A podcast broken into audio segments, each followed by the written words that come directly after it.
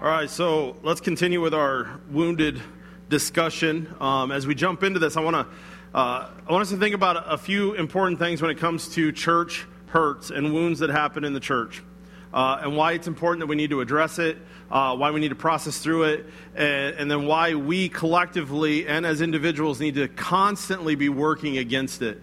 Um, and, and when I say working against it, I'm not talking necessarily to keep it from happening. And we're going to talk about that a little bit this morning, and we're going to talk about that more next week. But I want you to think about this. Um, when it comes to, to wounds in the church and church hurts, there's some reasons we need to, again, really think about this. First off, churches that end up wounding uh, the people within it um, and, and, I mean a lot. You know, it's going to happen no matter what. When churches really end up causing a lot of wounds inside of itself, uh, can we all agree that that actually damages our witness, actually in the community? I mean, when you become known, uh, or if a church becomes known as a place that is, is constantly wounding people, um, it gets a reputation, and, and, it, and it affects our witness, and to be able to share the gospel. Uh, the other thing I want you to realize is, and this is what kind of came to mind as Pastor Matt was praying for David, was another reason we need to be willing to uh, address wounds in the church and we should be willing to talk about it is there's a lot of people in this world, there's a lot of people in our community. I know a lot of people that want nothing to do with Christianity, they want nothing to do with the church because they were wounded at some point by the church and it was never dealt with.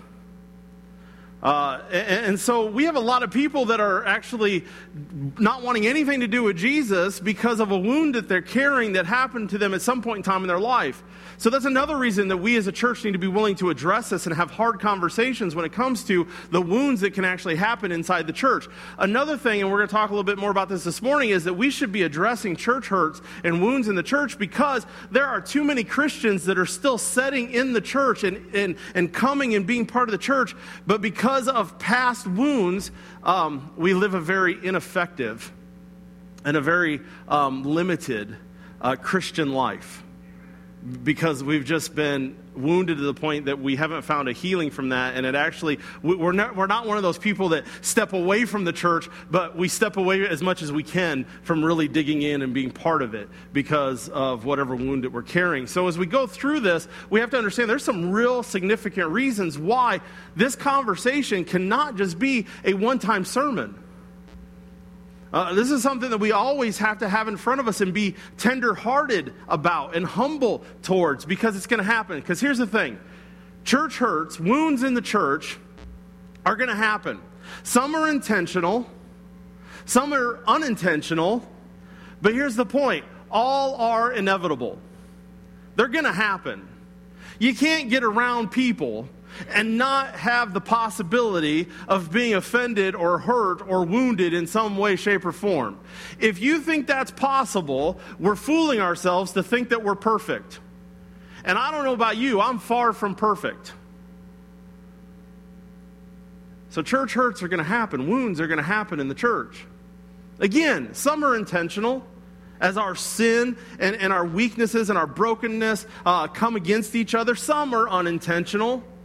Nobody purposely went out to hurt anybody, but it happens. Something gets said, something gets done. I have had it before. I had a, uh, when I was in Missouri, I had a person upset at me because when I was walking down the hall of the church, uh, we were walking past each other, and supposedly to them, I gave them a look. And they were offended. And the sad part is, hear me out, and I'm not joking on this. The sad part is, when I found this out, I'm sitting there going, I didn't even notice them when we walked by each other. That sounds even worse. It's like you were, but anyways, this is the thing. Sometimes we find we're gonna. This is stuff we're to talk about. But here's the thing: wounds are to happen because we're broken, and church is messy. And, and if we're to be a church that is always trying to reach new people for Jesus, guess what? Messier people are going to be in the church all the time. So, so here's the thing if we're just ourselves and, and we're together for 20, 30 years and, and we think, well, we shouldn't wound each other, we know each other well enough. But here's the thing if we're constantly having new people come in the door, there's always going to be the potential for new church hurts. There's always going to be the potential for new wounds. Because we're always going to have people coming in that are broken and church is messy. See, Paul understood this, otherwise, he wouldn't have said this to the church. He said, Bear with each other and forgive one another. If any of you has a grievance against someone, forgive as the Lord forgave you. Why would Paul even bother saying that if he didn't already know, hey, you guys are going to hurt each other? It's going to happen. You're going to have grievances against each other. You're going to have moments where you're going to be angry with each other. You're going to have moments when you're, you're frustrated with each other. You're going to have moments where you're not going to understand why certain things happen. And he said, Bear with one another, forgive one another, just as the Lord forgave you. Paul wouldn't even have bothered saying this if he wasn't already seeing the reality of church hurts. See, Paul even went through church hurts himself. We actually see that in Scripture. And I'm not going to go into deep, uh, you know, a deep thing of this, but anybody, if, you, if you're not aware of this, just a reminder of it. Paul had this great missionary movement, right, where he was out preaching the word, and he had Barnabas with him. They were like tight. Barnabas, he went and fought for Paul. See, the early church, they didn't trust Paul because Paul was out arresting Christians and putting him in prison. And Barnabas came and he stood up for Paul and he said, No, Paul has changed. He's a believer, he's anointed by God. And those two had an amazing ministry with one another. And then they had Mark. And Mark was like the trainee. And we don't know what happened, but we know for some reason Mark abandoned them on their missionary journey. At some point in time, Mark says, I can't do it, and Mark left. And what we find out in Scripture is there was a time where Paul came and he said to Barnabas, he said, Hey, let's go back to all the churches that we visited before. Let's go see how they're doing. And Barnabas, says, Yes, let's do that. Let's bring Mark. And Paul says, I want nothing to do with Mark. And the Bible actually says there was a disagreement between Paul and Barnabas to the point that they split company. There was a church hurt. You know, one of the things that's interesting about Scripture, and I'm not trying to feed into Scripture, but one of the things that's interesting about it, when they split, Barnabas is never mentioned again in Scripture. It kind of makes you wonder if people took sides. Like, oh, Paul's right, Barnabas is wrong. Kind of makes you wonder if Barnabas spent some time with some church wounds because people said, well, we got to follow what Paul says. So, Paul is saying, bear with one another. Forgive because there's going to be grievances. See, here's the thing I want us to all understand, including myself wounds are going to happen. They're going to happen. You're going to get wounded at some point in time, you're going to be offended. I'm going to take a, a, good leap of faith here and say every person in this room, if you've been in the church long enough, you've experienced a church hurt of some kind. You've experienced a church offense of some kind. If you haven't, then I am just going to say you need to be praising God all the time that you haven't had to go through that. But there's a good chance that sooner or later it's going to happen. Wounds happened. But what's important is for not us to debate about the wound as much as understanding the most important thing is how we choose to react to the wound. See, we, I could get up here, Pastor Matt get up here, we could talk about all the reasons we shouldn't be wounding one another. We could be talking about all the reasons that we need to be growing in Christ and that shouldn't be happening. I'm not going to take that route. Because as we grow, we're going to be wounding one another. It, it amazes me uh, almost every day since we've had this long spring break. Um, my wife has said, you know, many times, she's like, I don't know why the girls go out and play with each other. They fight within like three minutes. They constantly are fighting. Siblings are constantly fighting. Can I just encourage y'all to realize we're brothers and sisters in Christ, right? If, if natural siblings fight, guess what? Sooner or later, there's going to be a moment where brothers and sisters in Christ are going to fight too. So, what's important is not us trying to pretend like wounds aren't going to happen. What's important for us is to understand that we need to determine how we react to them. Because the only thing in this world that I can control is me. I can't control if somebody wounds me. I can't control if somebody does something that offends me. I can't control any of those things. I can't control anything except for how I choose to react to the things that happen to me and around me. This is the only control that I have. Now, I want to share, uh, in speaking about church wounds, why this is important. And I want to share a, a, quote from an author, kind of a warning on why we need to be serious about this topic of, of church hurts. Uh, they say this No matter how large or petty the cause, every religiously wounded soul is in danger of a tainted life of smallness and pain, of missed destinies, and the bitter downward spiral. And every soul has the power to be free, but is clenching the very offense or rage or self pity or vision of vengeance that is making life a microcosm of hell. So, so what the author is talking about here, actually, the illustration that he gives, he says church hurts, wounds that happen to us, are like a child. He gives a, an example from his life where he gets a call and he has to run down and, he, and he's, he's working at a university and he runs down and there's a child with his arm stuffed up inside of the vending machine. And the child screaming bloody murder. The father is angry because this happened to his child. His child's just screaming, so the guy's trying to calm everybody down, and he's going to try to get the kid out. He reaches up and, and, follows the kid's hand. And when he gets to the top of the kid's hand, he chuckles to himself and he stands up and he says, Timmy, let go of the candy bar. See, the reality was the kid wasn't stuck, he just didn't want to let go. And, and this is the reality we need to understand about church hurts and wounds. Wounds happen, there's freedom from it. But what happens is, is we are tempted in our flesh and in our brokenness and in our sinfulness. We're like the kid holding on to the candy bar and we don't want to let go. And freedom only comes when we choose to let go. So, as we begin talking about that this morning, we're going to talk about bringing our wounds into the light, right? Taking wounds from the darkness and bringing them into the light. I want to kind of lay a foundation for us of why this is something we need to understand and we need to talk about. Jesus tells us this Jesus says, I am the light of the world. Whoever follows me will never walk in darkness, but will have the light of life. Notice the standard that Jesus gives. And this standard is not based on us, it's based on Him. He says, I am the light of the world. The standard is based on Jesus. And then He says, Whoever follows me, notice, will never walk in darkness. Some of us might sit there and say, Well, wait a minute, I feel like I walk in darkness quite a bit.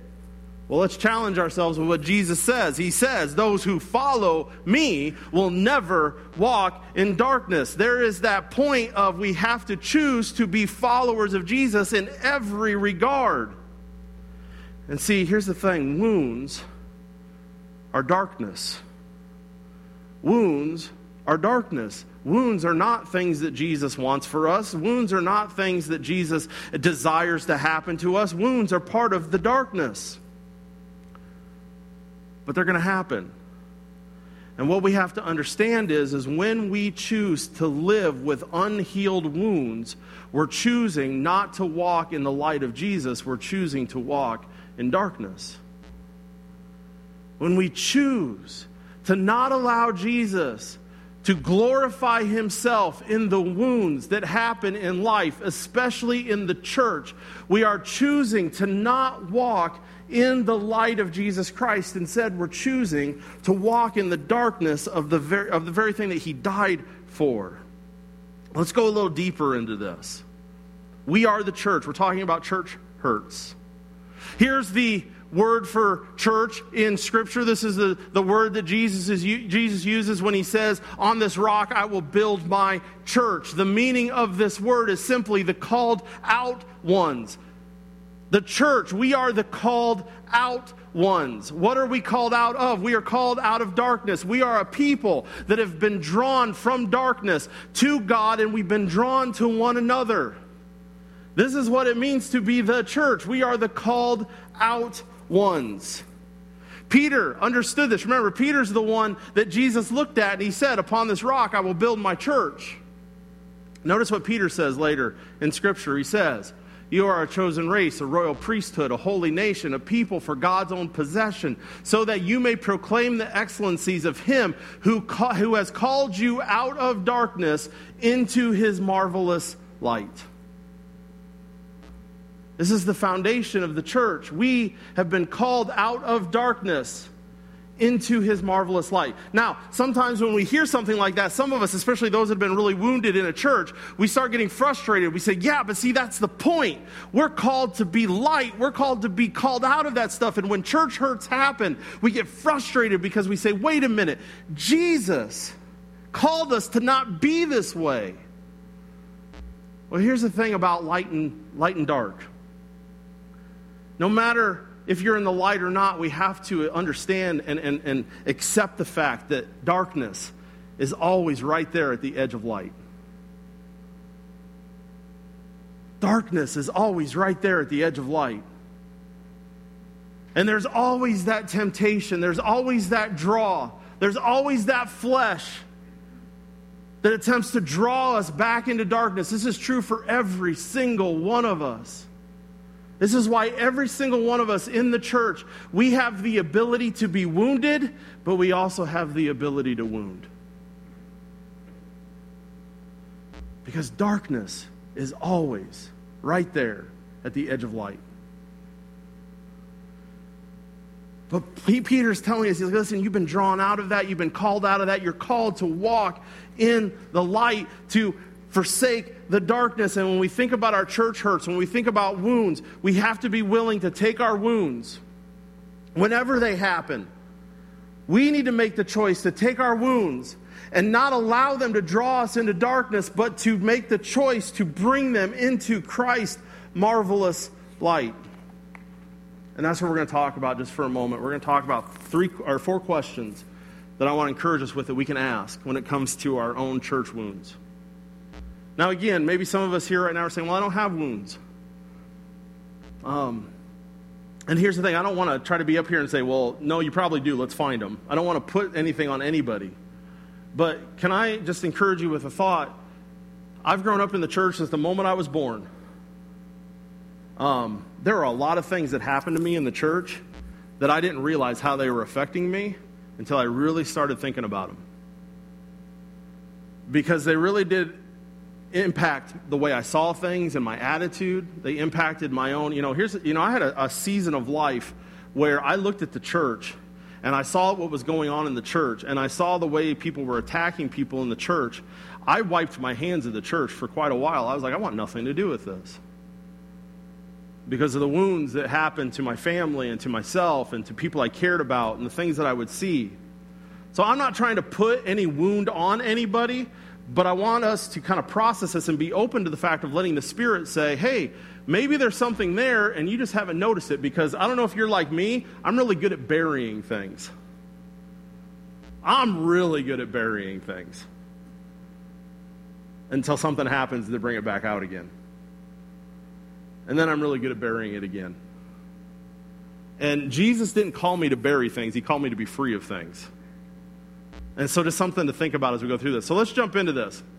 Question number one Am I ignoring my wounds? Is it possible that I'm ignoring the wounds that maybe I'm carrying in life? Scripture tells us you cannot heal a wound by saying it's not there. Right? I'm really good at this. You know, really, really good at this. Uh, and I'm not just talking like spiritually or emotionally, like physically too. Right? I mean, I don't know if any of you, I mean, I don't want to go to the doctor for nothing you know? Because then the doctor's are going to tell me the dumb stuff I'm doing. And it's like, let's just pretend it's not happening. Because if we pretend it's not happening, maybe it'll go away. You know what normally happens? By the time I go to the doctor, it's like 50 times worse if I just would have sucked it up and went in the first place. But I like to try to say, hey, let's just pretend it doesn't exist. Going back to that author I shared before, let me share with you something else he said about church hurts. He says running from emotional pain is never a good idea, as it only leaves us damaged of soul and hindered in our ability to fulfill our purpose. We have to turn and face our tortured, torturous seasons and the scars they try to leave on our hearts.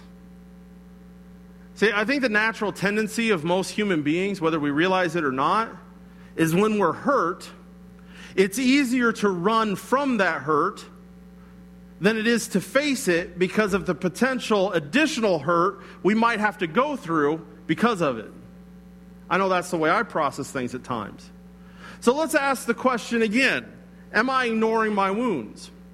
Especially when it comes to wounds in the church or things that have happened to me in the church. Now, let me just say for a moment when I say church hurts or church wounds, I don't want you to think about that just in the context of things that have happened to me or things that have been done to me, ways that people have hurt me. There's another way I want you to think about this. Do you realize that you can be wounded by the church just by trying to keep an unrealistic pace in the church? Right? Anybody here? I mean, you don't have to raise your hand. Burnout? Pressure that you put on yourself or you feel? I mean, that can suck the life out of you too.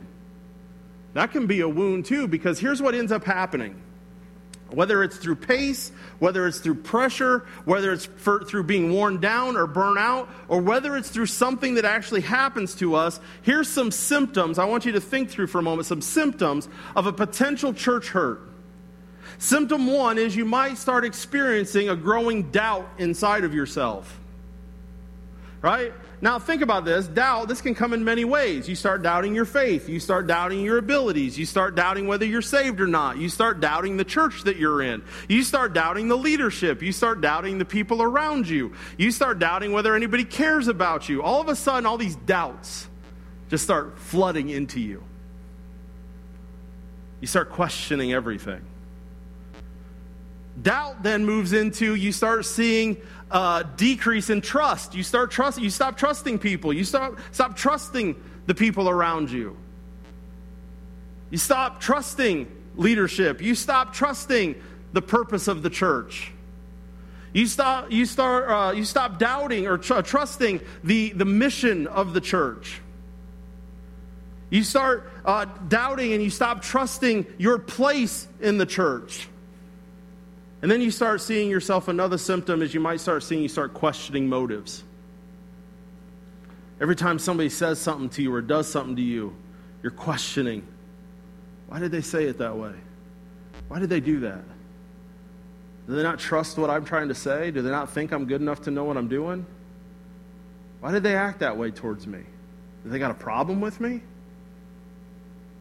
Did they know something about me? Did they under You see there's all of a sudden you start questioning all motives, right? Every time the leadership does something, you're questioning the motive. Every time the pastor gets up and says anything, you're questioning the motive. Why are they saying that? And hear me, it's not a bad thing to always hold your leadership accountable. That's not what I'm trying to say. I'm saying that negative, just you're constantly looking for reasons to be frustrated and angry, and that becomes the next symptom. All of a sudden, when it comes to church, all you feel is more frustration and anger. Anytime you get asked to do something, you're frustrated. Anytime you feel conviction, you get angry.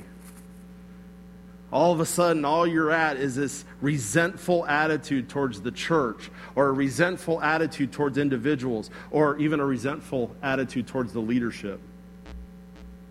And all of these symptoms come together, and what ends up happening is you start, and uh, you start, or you're in the place where now all of a sudden you have a very hard heart. That's what church hurts will end up doing. It just makes you hard. Some of us might sit there and, go, well, what's, what's that necessarily mean? Well, let me put it some other ways. These are the ways that I felt. I kind of sat down this week and I processed through this and asked myself, well, David, what are the things that you felt?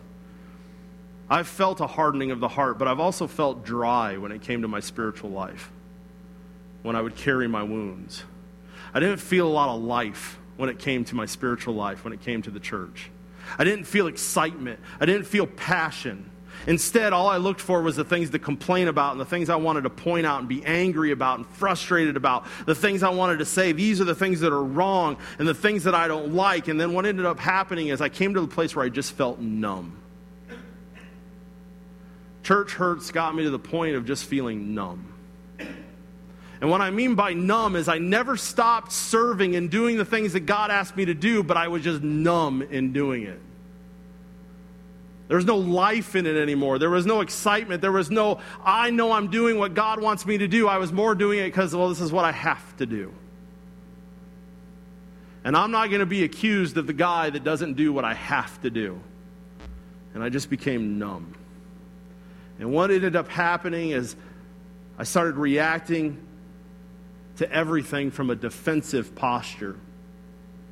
And then what I ended up doing is I found myself playing with the idea of wanting to run away. I've been there in churches. Man, I don't want to go to church. I don't want to be part of this church. Man, I would love to find the perfect church. Anybody ever been there?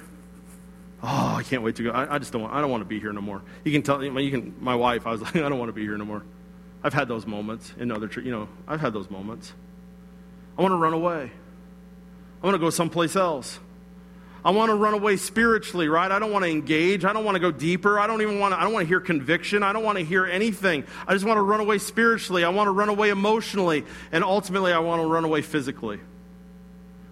Because I don't want to press in and have to do the work that God wants me to do. These were the, the symptoms that I have felt when it comes to me ignoring my wounds here ultimately was where I was. I sat down, I was thinking about this again this week, and I was praying about this. Like, God, what was the attitude of my heart during those times when wounds took control of me? And he, and he reminded me, he said, David, the cry of your heart at that moment when you knew you were ignoring the wounds, it's because the cry of your heart was the same as, as King David. The cry of your heart was, Restore unto me the joy of thy salvation. I was not walking in the joy of Christ's salvation when I was ignoring my wounds.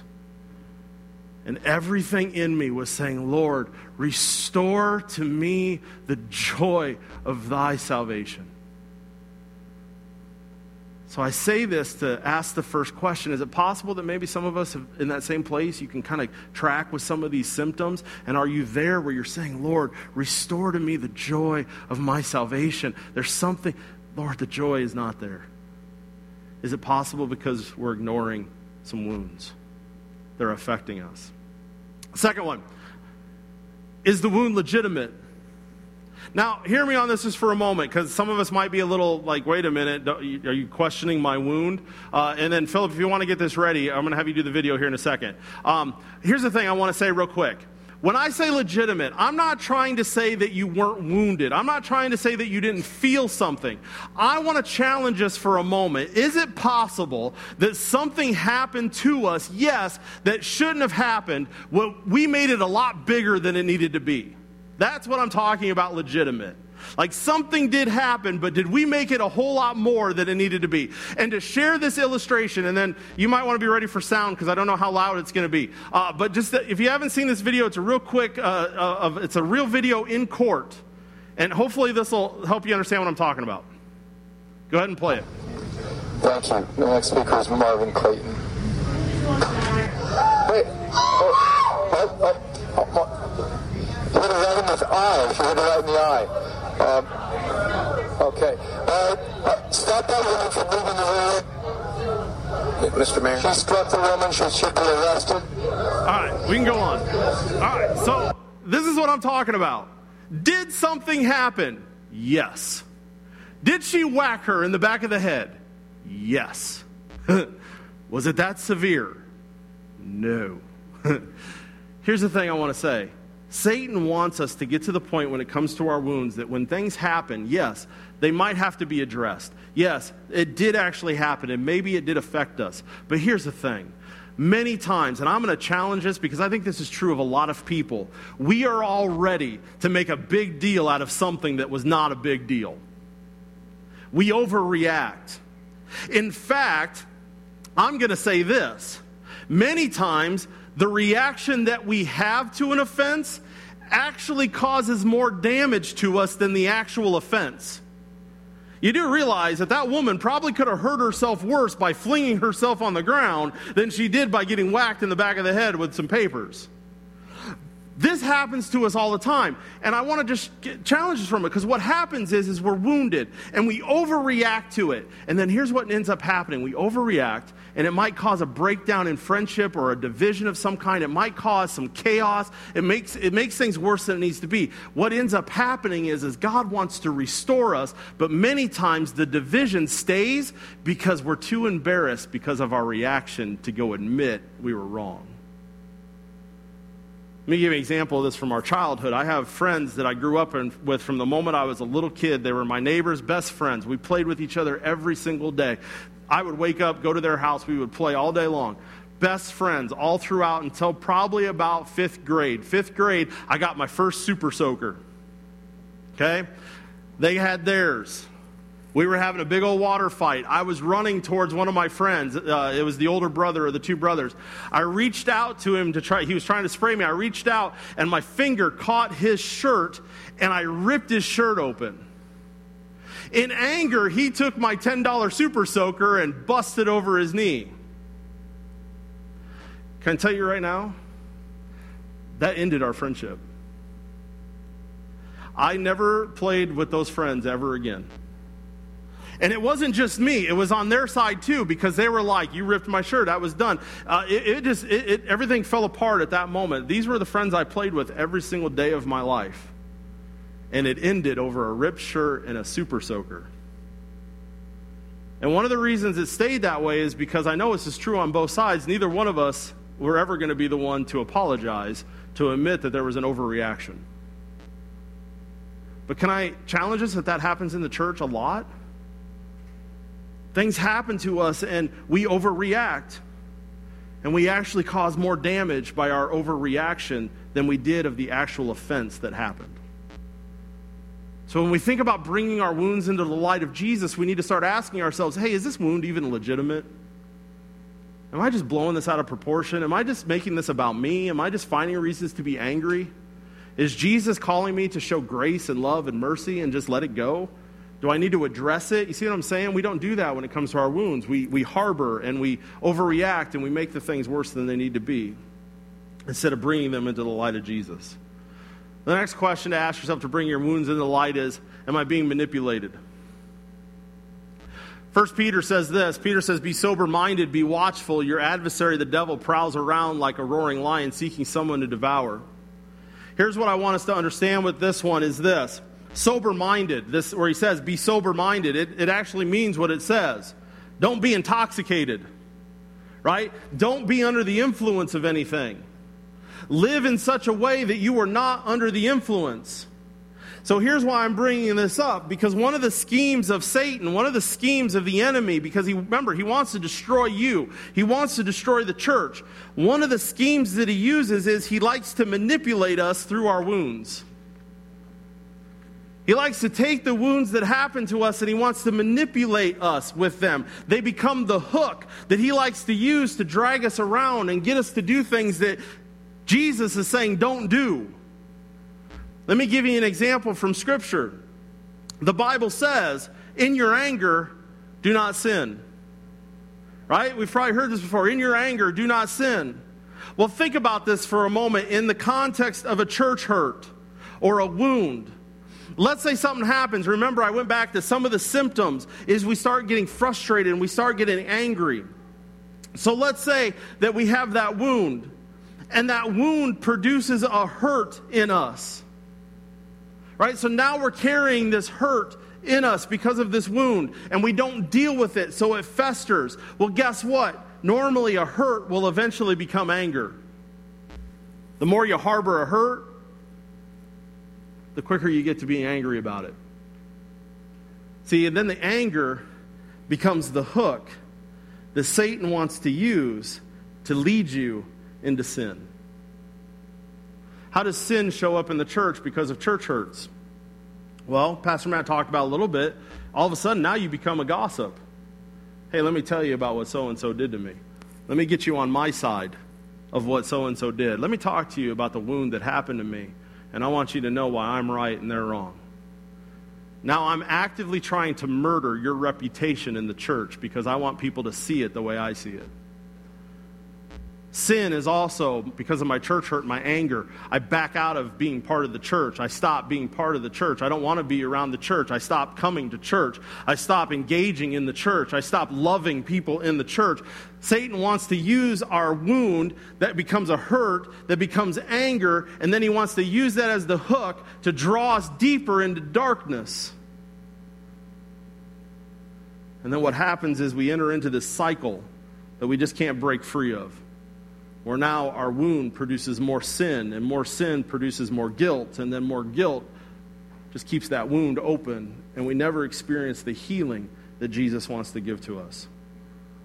See, here's the thing facing and dealing with our wounds and bringing them into the light of Jesus actually removes all authority and power that the enemy tries to have over your life.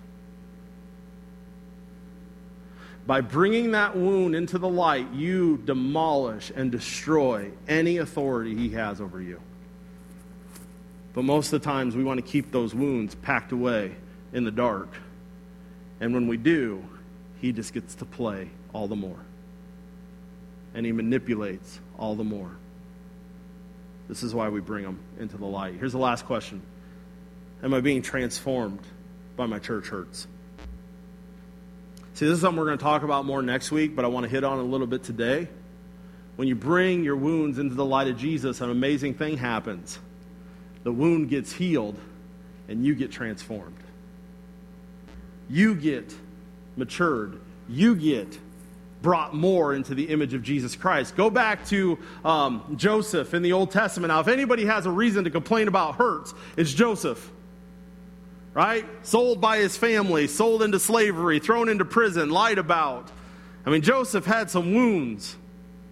And when he looked at the people that wounded him, this is what he says You intended to harm me, but God intended it all for good. He brought me to this, uh, to this position so I could save the lives of many people. Do you hear the voice of a man that was transformed by his wounds? Yeah, that wound was meant to destroy me. Maybe not by you, but by the enemy. He wanted to destroy me. But you know what? God took that wound and he did something awesome with it and he transformed me. Because I was willing to bring that wound into the light of Jesus Christ.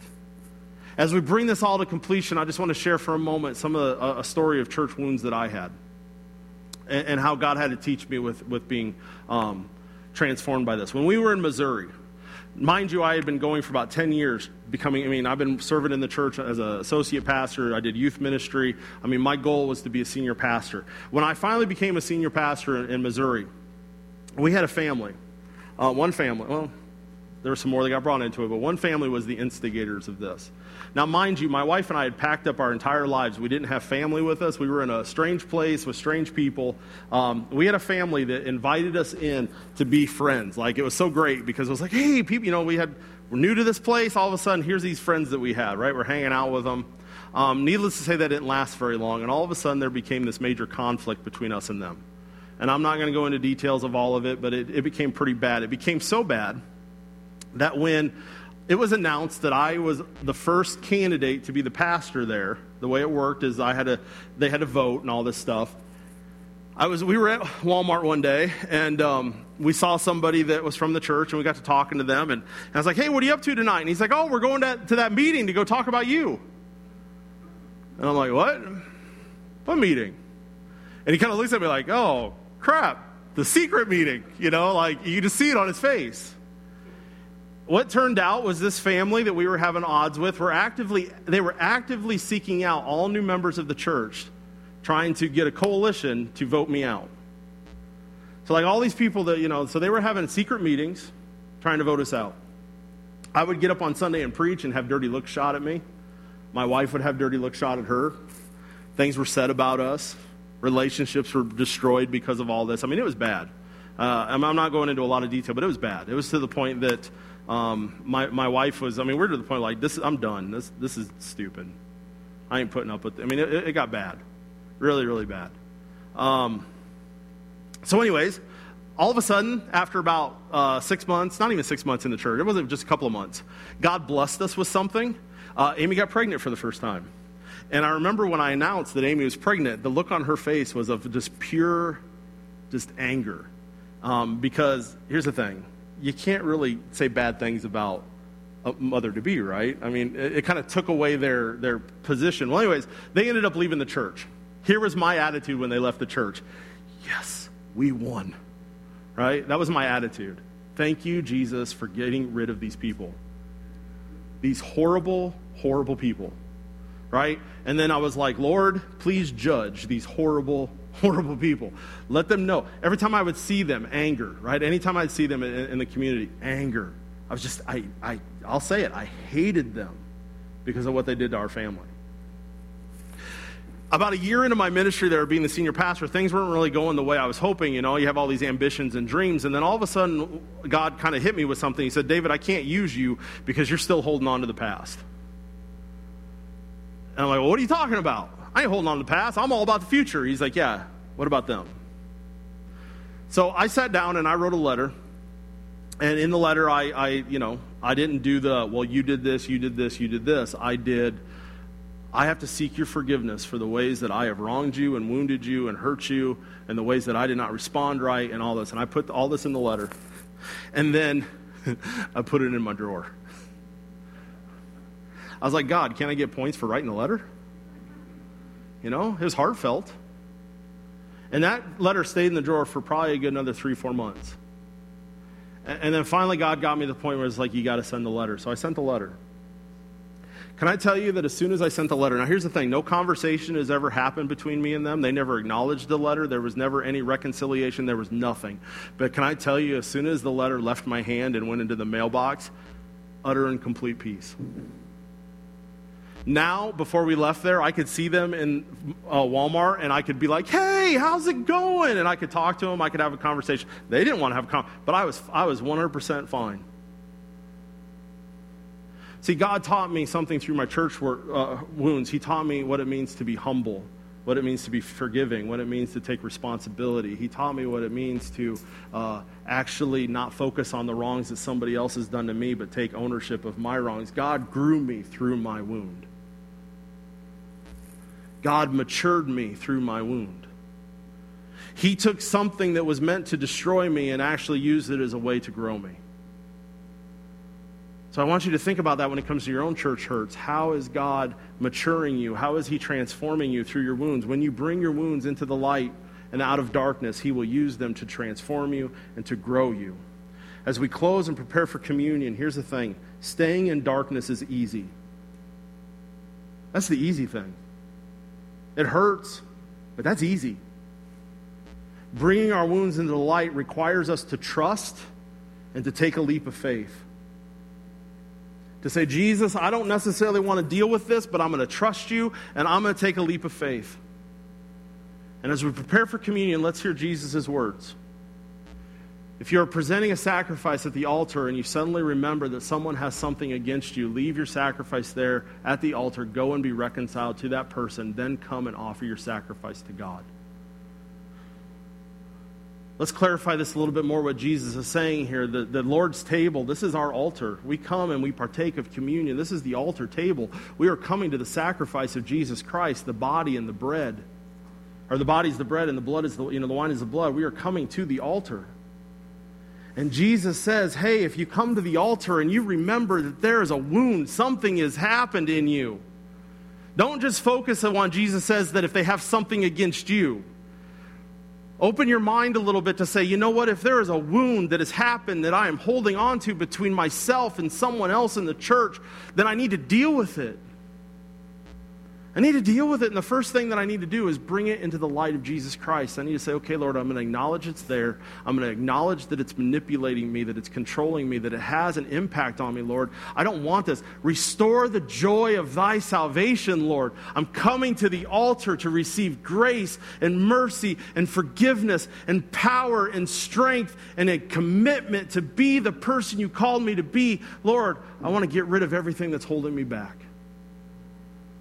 I'm going to deal with it. If that means you have to go to the person and deal with it, then go to the person and deal with it. If that means it's just between you and God to have to bring it out and say, Lord, heal this wound, heal the wound. But in all of it, Jesus says, if you come to present your sacrifice and you know there's something there, deal with it. Then partake of the sacrifice. Because then you know you're doing it and you've laid everything out on the table and you said, Lord, I'm not keeping anything in the darkness. So as we partake of communion, maybe there's that's going to take maybe some of us have wounds it's going to take a while for us to process through. And I'm not trying to tell you to get up and not partake of communion. What I'm saying is as we partake of communion this morning, are you willing to put yourself humbly before God and at least acknowledge this, Lord, there are wounds that I need to deal with and I'm putting them in your hands to deal with. Or because I'm tired of them being in the darkness, I'm bringing them into the marvelous light. Restore the joy of thy salvation. Would you grab your elements that you have for communion? And what I would ask us to do, would you just take, let's just take a few, a few seconds. And, and I want you to prepare your hearts however you need to do it. If it's based on this, to say, Lord, I got wounds, and I, no, I, I don't want these anymore. I want them healed. I want to do, I want to do something about it then let's do that. Do that business with God before we partake. But let's just take a moment, just a couple of seconds. And why don't you do that where you're at in prayer and prepare your heart to partake of communion this morning?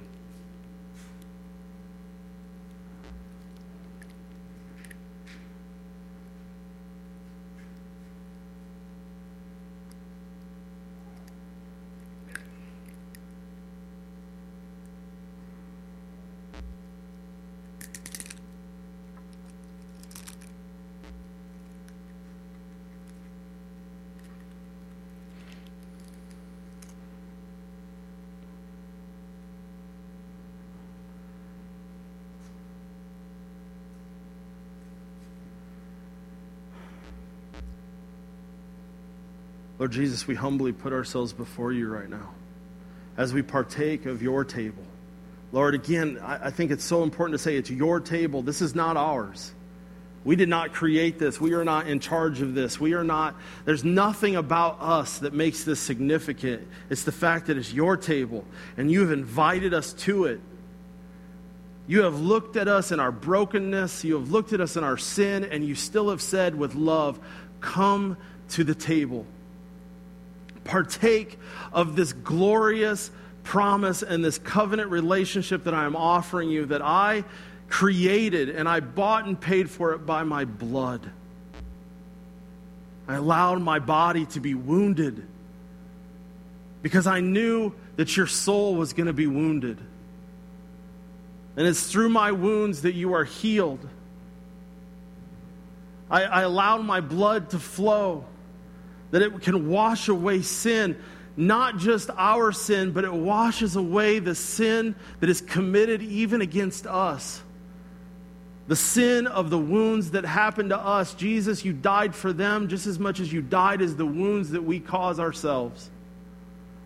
Lord, this is the table where all of it is set right. This is the table where we're reminded of the cross and of the resurrection and new life and the glorious life that is ours in you and through you. Or so as we partake today, let us experience the fullness of grace that happens at your table. That sins are completely forgiven, that they're washed completely clean, and that wounds are healed. And you can use every wound for your glory. And you can unite your church in a way that the world has never seen before for your glory. Lord, let that be the desire of our hearts as we partake together of your table. We give you praise in your name. Amen.